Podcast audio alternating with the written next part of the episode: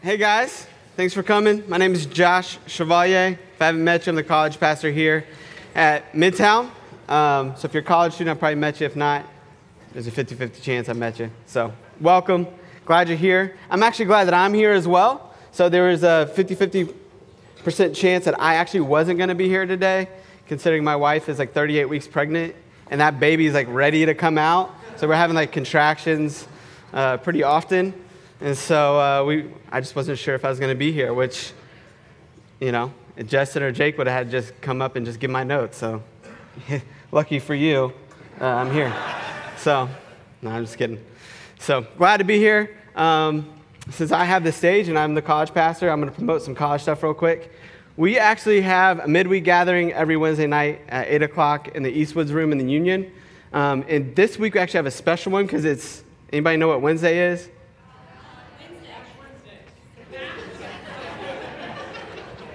I didn't know that. I'm not that spiritual. Uh, but it is Valentine's Day. And if you don't have plans and you're a college student, we're actually doing a relationships, dating, singleness forum. Uh, and the Boxes and the Christophers, the Colenses, um, and then we have a token single person that's coming as well to give the single view on things, named Matt Tolander. So if you're a college student and you want something to do on Valentine's Day, we would love to be your other person. So come join us. We'll be excited. So, hey, we're going to continue to Malachi today with this series, A Call to Love the God Who Loves You. And so the first few weeks, we've actually been having this conversation. We're entered into this conversation that Malachi is having uh, with the people of Israel. And it's pretty obvious from the beginning that there is some conflict here, that the Israelites are not in a healthy place. So we see very early on in Malachi one, uh, chapter one, verse two, we see that God says to them, I have loved you. And in response, they go, God, how have you loved you? How have you loved us? That there's this cynicism they have of God's love for them. And then later on in chapter one, we actually see that they show disrespect to God by their sacrifices. And that they actually uh, don't have a lot of value or honor for God. And then we see in chapter two that it actually begins to seep not only into their relationship with God, but also into their relationship with others. So we see that there begins to be some relational brokenness in the most intimate relationships that they could have with their spouses. And really, Malachi is written as basically this, what's called this disputation method, where God is actually having this dispute between Israel and, and himself. And we've seen three so far, and today we're going to get to the fourth dispute, where the Israelites actually begin to question the character of God. And uh, as we do that, we're going to look at these two things that they say. One, accusing God of doing, of approving of evil, and the second, saying, where is the God of justice? And I think if we're honest with ourselves, all of us have probably been in that place at some point. And so today we're going to talk about this idea of God and the problem of evil and suffering, and where is God in the midst of pain and brokenness. And so I'm not going to lie, there's going to be parts of today that are going to be pretty heavy. I'm going to try to make it light at different times at the appropriate times. Um, but we'll see how that goes. So um, let's, uh, we're going to pray, and uh, then we'll get started. God, thank you so much for today. I'm just so thankful that we have a place that we can gather to express our love and appreciation for what you've done for us. God, I pray that you'd speak to our hearts as this this uh, idea of evil and suffering in the world uh, is not one that is abstract or foreign to us. For many of us, it hits very close to home. God, I So I pray that you would speak to our hearts, that we would see you for who you are. We would see you accurately, that you are a good and loving God, and that that would be reflected in our relationship with you. God, we love you and praise you in your name. Amen. I want to say one thing up front before I really get into it. I know that, like I pray, that this is a deeply personal issue for many of us. That this idea of how God is interacting with the world, particularly with evil and suffering in our own lives, is deeply personal. And so if there's anything that's said today and you want to talk more and you don't feel like you have somebody to talk to, I would love to be that person. Um, on the other side of that, I know there's a lot of people that love to argue theology, and this idea of God and evil and how that interacts is also something that people like to talk about from an objective theological point of view. Um, if you want to do that, you can uh, you can send an email. I'll give you an email address you can send it to. Um, if you want to break out your phones, you can. It's, uh, Jake at midtown austin dot org. J A K E at midtown austin dot org. And Jake would love to talk to you about any issues you have with what I say today. You can email me. I will not give you my email address. You can go on the website and find it. Uh, if you email me, I do have a special place in my spam folder for emails like that. But feel free. So, all right, we're going to start off Malachi two seventeen. So Malachi two seventeen says this: "You have wearied the Lord with your words. How have we wearied him, you ask? By saying, all who do evil are good in the eyes of the Lord, and he is pleased with them. Or where is the God of justice?" And you can see very quickly that they are actually accusing God of being evil. That not only does he look on those who do evil and say that they're good, but he is also pleased with them. And then they ask this question, where is the God of justice? And I don't think it's necessarily a sincere question that many of us ask in our lives, but it's more of a, a statement in question form. But when you read the statement in question being made by the Israelites, everything said and done by the Israelites before this actually makes sense. For example, if you think that God is not altogether loving, then I can see why you would be cynical of his love for you. If you think that God is untrustworthy, then I can see why you would not offer your best sacrifices.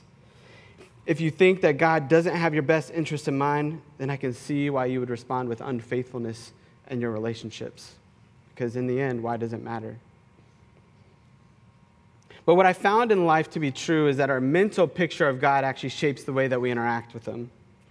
Gregory Boyd, in his book, Is God to Blame?, says it this way: "The most important aspect of our faith is our mental picture of God. The way that we actually envision God may not be reflected in the theology we articulate. When asked what we think about God, we may recite all the orthodox attributes that he's loving, omniscient, omnipotent, while entertaining a mental picture of God that is unloving and severely limited." And here it is. I want you guys to hear this in particular. "Yet, our actual picture of God, not our theoretical knowledge about God, most influences how we feel about him. It's impossible to enjoy a genuinely passionate, passionate, and this is supposed to say, and loving relationship with God when our mental picture of him doesn't inspire passionate love." And I think this is a great picture of how the Malachites, sorry, how the Israelites are viewing um, God in Malachi at this point. We see that they see God as untrustworthy, not altogether loving, and that he doesn't have their best interest in mind. And their mental picture of God is actually leading them to make destructive choices, not only in their relationship with God, but also in their relationship with other people.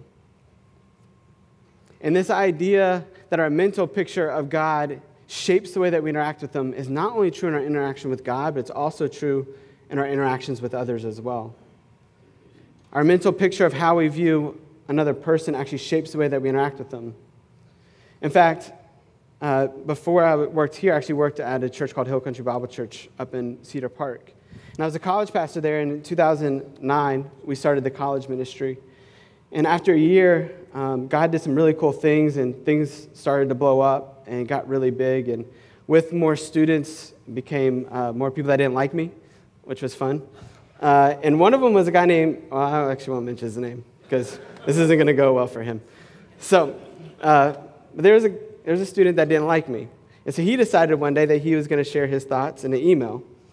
Um, and so he, and this is like honestly, and I'm sharing this is because it didn't hurt my feelings. Actually, I felt encouraged by it. But um, but he sends this email to me and he goes, "Josh, I need you to know that I think that you are the most manipulative person that I've ever, I've ever met in my life. I see the people that you've put around you, and you are basically a master puppeteer, just make, just having all these other people on strings as pu- your own puppets. He's like, I see the, the uh, what did he say? He said, I see the, the smooth words that you use and the charm. He's like, but I want you to know that it is not going to work on me. He's like, I see the, and he mentioned one student by name, and a lot of college students know this guy. He's like, I see the way that Matt Tolander talks, and it's exactly what you say. He's like, you're just using him as a puppet. And then in the end, he, and this is the part that I love the most.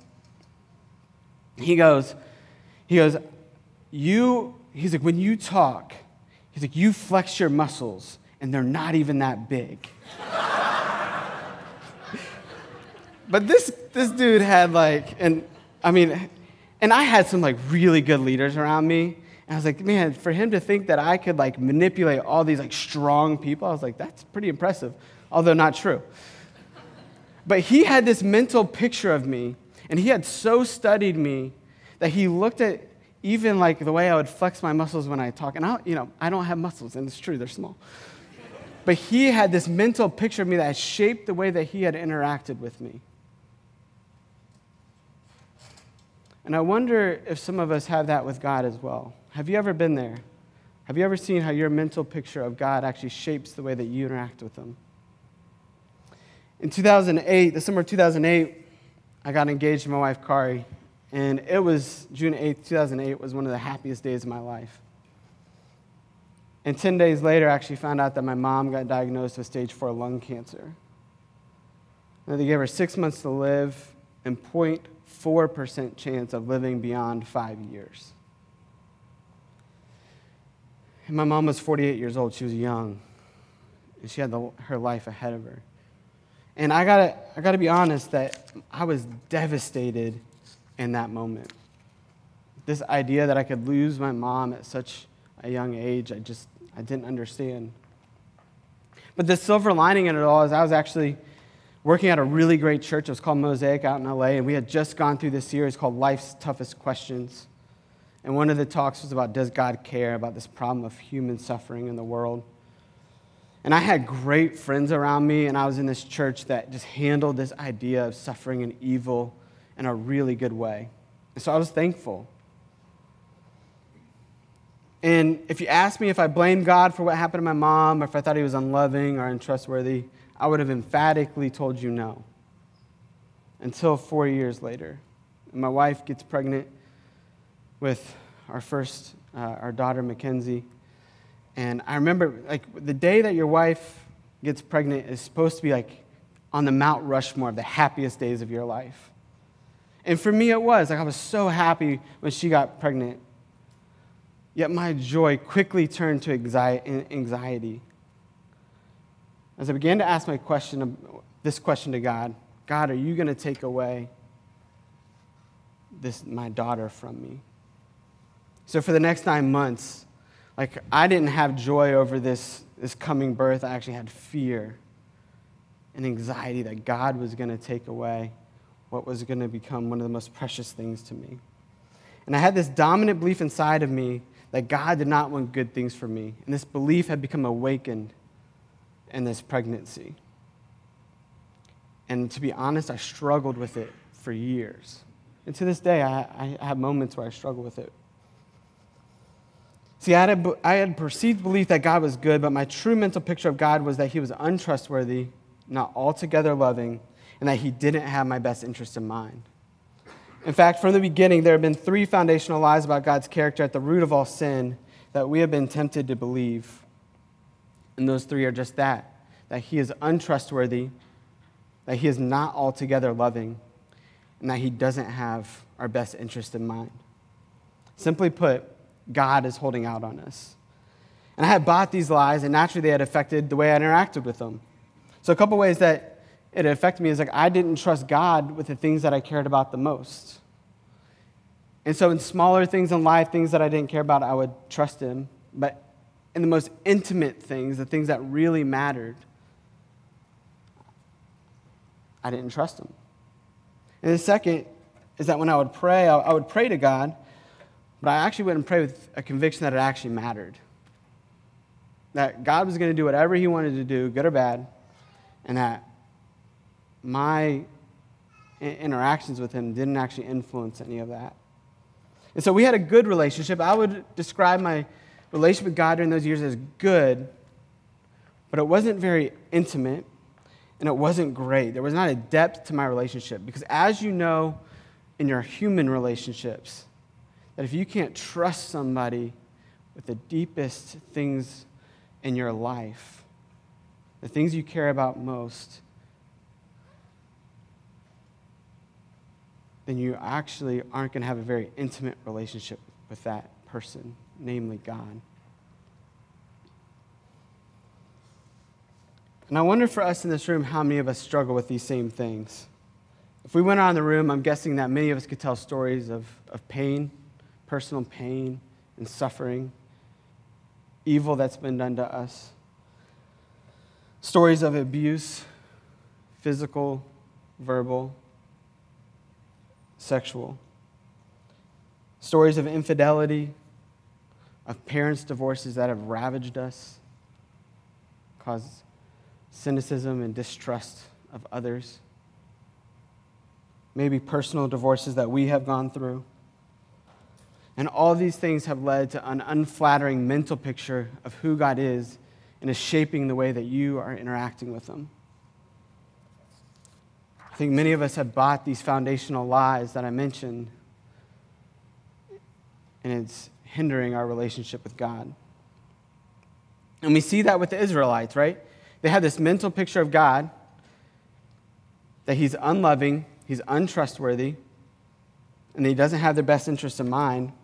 And so they make the statement, all who do evil are good in the eyes of the Lord, and he is pleased with them.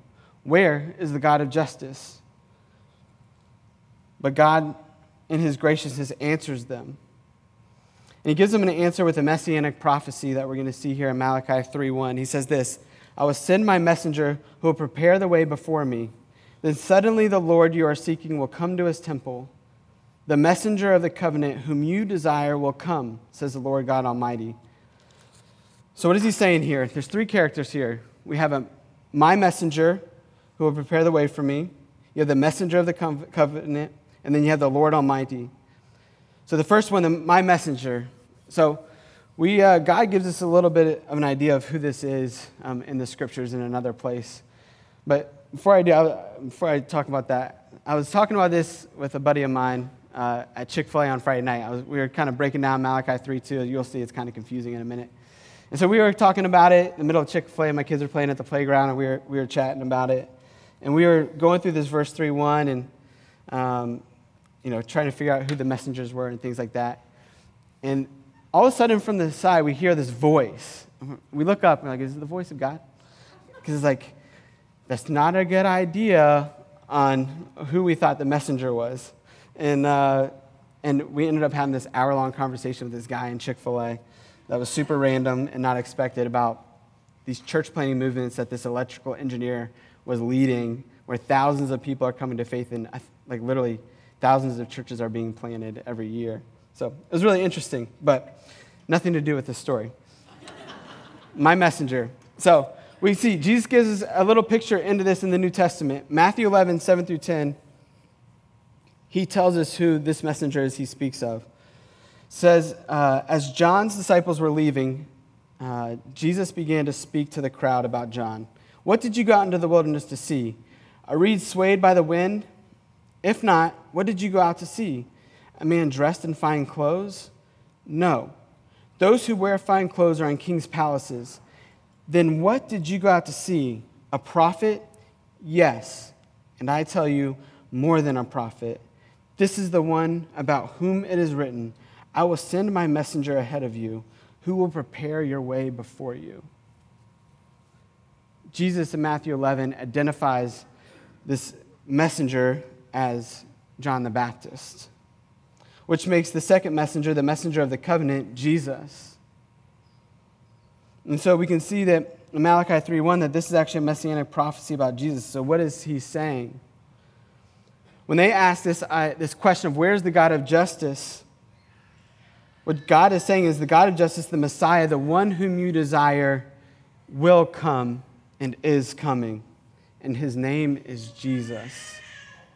And you have to understand that the Israelites at this time, what's going on and why they're kind of cynical is that they're in this post-exilic time where they have been brought out of exile, the temple's been rebuilt, and then years have passed. But what they had thought was going to happen is they were going to rebuild this temple, the Messiah was going to come, and God was going to make all things right. But years had passed, the temple had been built, and that hope that they had had turned to hopelessness. And so here they are, questioning the character of God. And what God says is, I am sending the one that you long for. He is coming, and his name is Jesus. And one of the one of the beautiful things that we know that they don't know is we know what Jesus does for us, right? We know that he does for us on the cross, but one of the things that he also does to it, for us is that in Jesus, we actually see who God is in his character and what he's like. So we can see that Jesus actually reveals the character of God. And so in Jesus, we see three things about God, or we see um, we see God's character. And there's a few things that are uh, that we see about Jesus in the New Testament. It says this: Jesus is the image of the invisible God. Colossians one fifteen says. He's also the exact representation of God, as Hebrews one three says. And then last, we see that Jesus has made God known to us. In John one eighteen, he says, says it this way, no one has ever seen God, but God, the one and only Son, who is himself God and is in closest relationship with the Father, has made him known. In Jesus, we see that he fully represents God in his character. So in Jesus, how does God answer the three foundational lies that we see? The first one, he is not trustworthy. How does he answer that in Jesus? In Jesus, we see in Philippians two, five, and nine, we see the posture, five through nine, we see the posture that Jesus has in, in his coming to earth. And we see it this way. It says this, in your relationships with one another, have the same mindset as Christ Jesus, who being in very nature God, did not consider equality with God something to be used to his own advantage. Rather, he made himself nothing by taking the very nature of a servant, being made in human likeness, and being found in an appearance as a man, he humbled himself by becoming obedient to death, yes, even death on a cross. Therefore, God exalted him to the highest place and gave him the name that is above every name. So what do we see about Jesus? We see that he was a servant, that he was humble, that he made himself nothing. It says that right here, he says that he was equal with God. But instead of using that to his own advantage, he actually chose to serve. Earlier in Philippians two, Paul actually tells the people of Philippi that they should not look to seek, seek their own interests, but the interest of others above themselves. And we see this marked out in the life of Jesus, that he constantly sought the interest of others above himself. As somebody who exemplifies these characteristics, as a servant, as a humble who puts others above himself, can be nothing but trustworthy. In fact, the earlier, early followers of Jesus found him so trustworthy that they were willing to give their lives for their belief in him. Don't miss that. The people that were closest with Jesus, the ones that walked with him, were willing to die for this man. They found him to be trustworthy, so much so that they were willing to give up everything, yes, even their own lives. Second lie, he is not altogether loving. What we see in Christ is that he actually shows ultimate love by dying on the cross for us. So in John fifteen, thirteen, it says that no greater love has anyone than this, that he laid down his life for someone else. Jesus obviously lays down his life for us and shows this ultimate example of love. And then lastly, He does not have our best interests in mind. Well, in John ten ten, it says, the thief comes to steal, kill, and destroy, but I have come to give you life and life to the full. That God one hundred percent absolutely has your best interest in mind.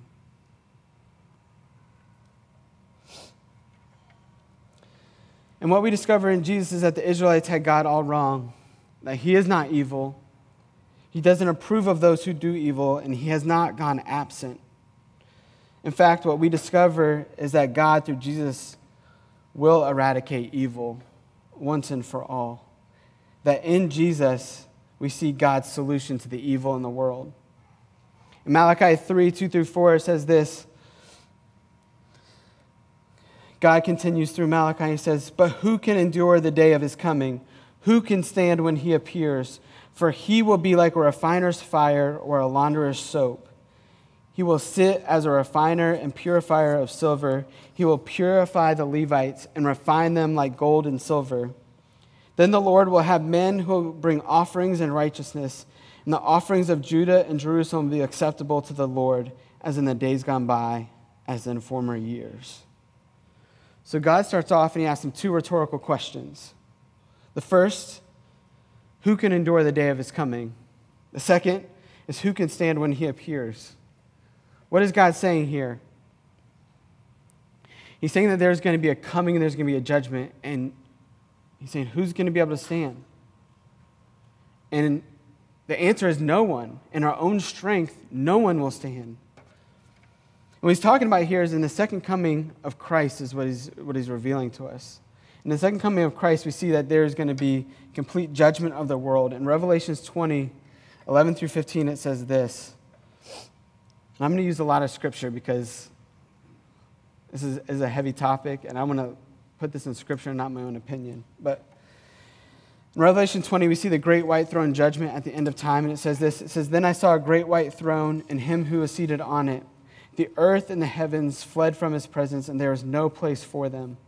And I saw the dead, great and small, standing before the throne, and books were opened. Another book was opened, which was the book of life. The dead were judged according to what they had done as recorded in the books. The sea gave up the dead that were in it, and death and Hades gave up the dead that were in them. And each person was judged according to what they had done. Then death and Hades were thrown into the lake of fire. The lake of fire is the second death. Anyone whose name was not found in the written book of life was thrown into the lake of fire. And then in Malachi, the end of verse two, he goes on, he says, for he will be like a refiner's fire and a launderer's soap. That when Jesus comes back, he's going to be like a refiner's fire. This idea here is um, this idea of a refiner that's sitting over, that has this metal, and he's putting it over this hot flame. And it's literally, if you can think about this metal, it's like precious gold or precious metal or gold. It's holding over a flame, and it's mixed in with a bunch of impurities. And this flame, what it's doing is melting away the impurities. And it's purifying the gold. And what the refiner does is he actually takes the impurities out. And what he's left with is this pure gold. What God is talking about here is that this refiner's fire is going to bring about purity. Then he says he's also like a launderer's soap, which is essentially like a bleaching agent. It's a cleaning agent. And so what happens is that in a launderer's soap, something is made spotless or white. This idea of being clean or spotless or without blemish. If you're familiar with, with verses in the Old Testament or in the New Testament, you know this is similar to what God says about us through Jesus. So who can stand in the day of his coming? Who can stand when he appears? The answer is those who are pure, clean, spotless, without blemish. And for us, this is exactly what Jesus has made available on the cross. So read Colossians, uh, we're going to read Colossians one, twenty-one and twenty-two, and then two, thirteen through fourteen. It says this, once you were alienated from God and were enemies in your minds because of your evil behavior, but now he has reconciled you by Christ's physical body through death to present you as holy in his sight, without blemish, free from accusation. And then verses thirteen and fourteen of chapter two. When you were dead in your sins and the uncircumcision of your flesh, God made you alive with Christ. He forgave us all our sins, all the evil that we've done, having canceled the charge of our legal indebtedness, which stood against us and condemned us. This picture that our sins were being piled up. And in the cross, when we accept Jesus, he takes those away. It says he has taken it away, nailing it to the cross. So hear this. If you believe in Jesus, what he has done for us and for you is he has made you pure. He's made you clean. He's made you spotless. He's made you without blemish. So when God sees you, he does not see your sin or the evil you've done. He sees you with Christ's righteousness. What we see in both the first and second coming of Jesus is that God is judging sin and working towards removing evil in the world. That Jesus' ultimate solution to evil, or God's ultimate solution to evil, is Jesus. In his first coming, what we see is that it's more personal, that God is absolving evil within each person through Jesus. So God is removing the penalty and power of evil or sin for those who believe in Jesus. In the second coming, we see this as more of a final judgment, right? That Jesus is God's solution to evil in the world. That God is removing evil by destroying all that is evil and corrupt. In Second Peter three, it says this, three through nine. It says, above all, you must understand that in the last days, scoffers will come, scoffing and following their own evil desires. And hear this similar language to Malachi, the Israelites in Malachi. They will say, where is the coming he promised? Ever since our ancestors died, everything goes on as it has since the beginning of creation. But they deliberately forget that long ago, by God's word, the heavens came into being, and the earth was formed out of water and by water. And by these waters, also the world of that time was deluged and destroyed. By the same word, the present heavens and earth are reserved for fire, being kept for the day of judgment and destruction of the ungodly. That there will be a day when God will destroy all evil in the world in his second coming. But God is being patient with his second coming because he longs for everyone to believe in him. So there's a huge but here that Um, Peter uses, and he says, but do not forget this one thing, dear friends. With the Lord, a day is like a thousand years, and a thousand years are like a day. The Lord is not slow in keeping his promise, as some understand slowness. Instead, he is patient with you.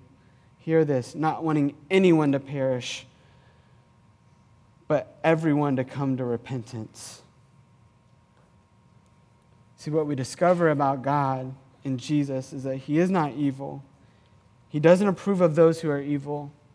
He is not absent. No, the reality is he is more loving than we could ever imagine. And there's evils that are in this world that are not absent yet because God longs for the for us as individuals to come into a relationship with him. And he longs to solve the evil within us through our acceptance of his son and what he has done for us.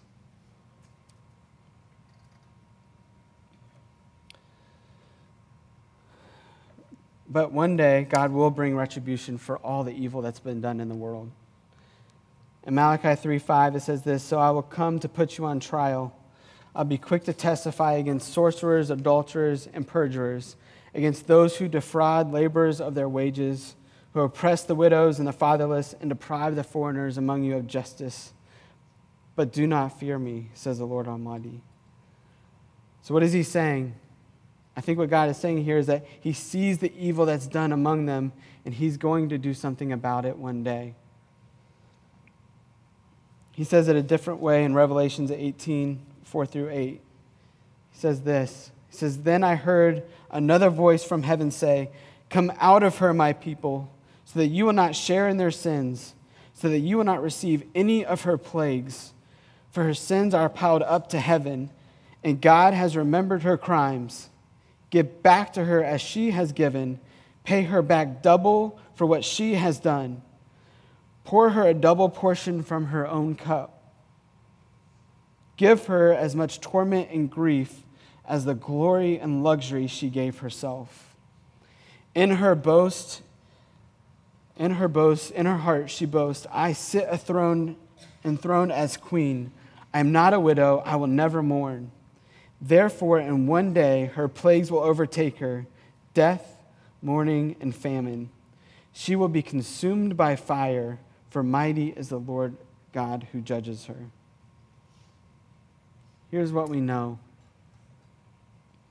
There is real evil that's being done in the world. We don't have to go too far to see it. This is what the Me Too movement is all about. The evil and the oppression that we see in the world. Just like we mentioned earlier in some of our own stories, we see stories of abuse and oppression, human trafficking, slavery, child soldiering, racism.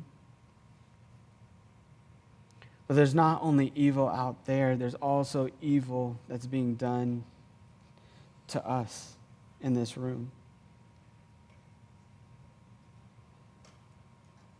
And so there is abuse that's been done to us, or oppression, discrimination, real pain and hurt. If we went around the room, many of us could tell stories of how we've been in, influenced or the evils that have been done to us. And what I want you to hear is that God sees it. He sees the evil that's been done to you. He sees you. He sees your pain. He sees the evil that's been done to you, and he promises that one day there will be retribution for that pain. He has not forgotten about you. He loves you.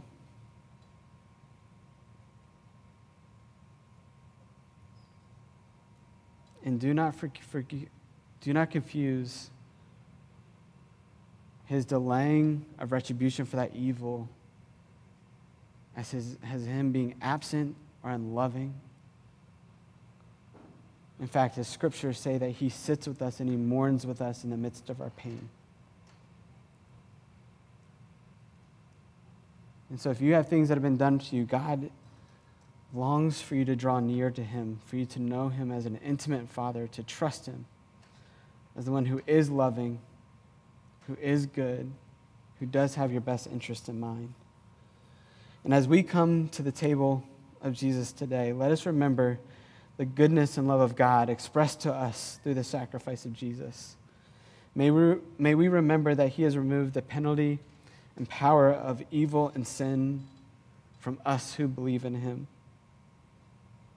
This morning, these tables are open to anyone who has turned to Jesus for the forgiveness of their sins. And if you haven't done that, I would encourage you to take this moment to reflect on whether you want to turn to Jesus. That there is one who wants to take the evil that's been done to you and the evil that is inside of you. He wants to take that away.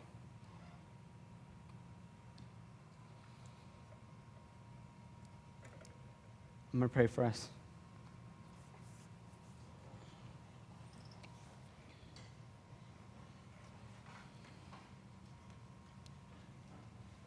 God, this is such a heavy topic.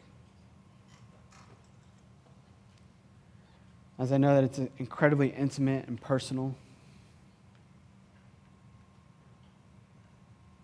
And I know I've been affected by evil done to me, and I know that I've actually affected others with the evil that I've done to them and the pain that I've caused them. God, I do thank you that you do offer us repentance. God, you offer to wash away the evil inside of us, to forgive us of our sins, to cancel the debts that are against us. God, I thank you that you promise to change us and to make us more like you. God, I pray that you would give us the courage to forgive those who have wronged us, the evil that's been done for us, knowing that, as your scriptures say, that one day there will be vindication, there will be retribution for what's been done. God, may we see you as trustworthy, altogether loving, and as one who has our best interests in mind. We love you and praise you in your name. Amen.